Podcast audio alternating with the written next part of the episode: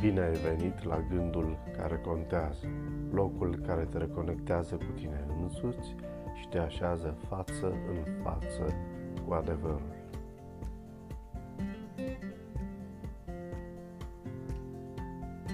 Din diverse motive precum nenorociri, dezamăgiri sau pur și simplu necredință, mulți oameni aleg să stea departe de Dumnezeu.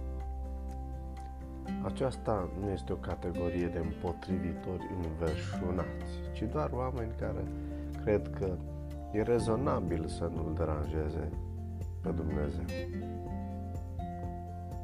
În Iov, capitolul 6, versetul 14, ni se spune Cel ce suferă are drept la mila prietenului, chiar dacă părăsește frica de cel atotputernic.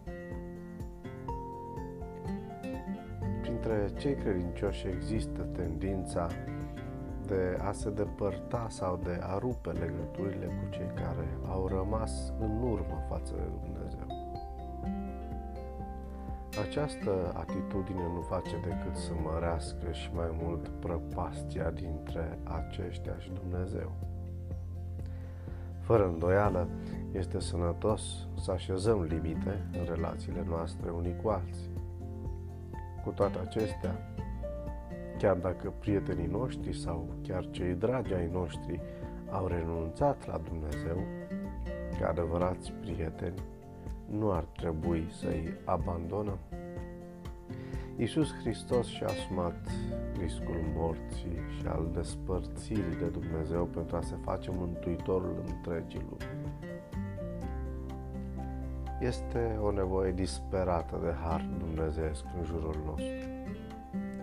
Mila sau compasiunea este exprimarea iubirii divine manifestată tocmai față de cei care cred că nu o merită. Natura adevărată în religii este manifestarea milei față de semenii noștri. Fă din ziua de azi o zi care contează. thank you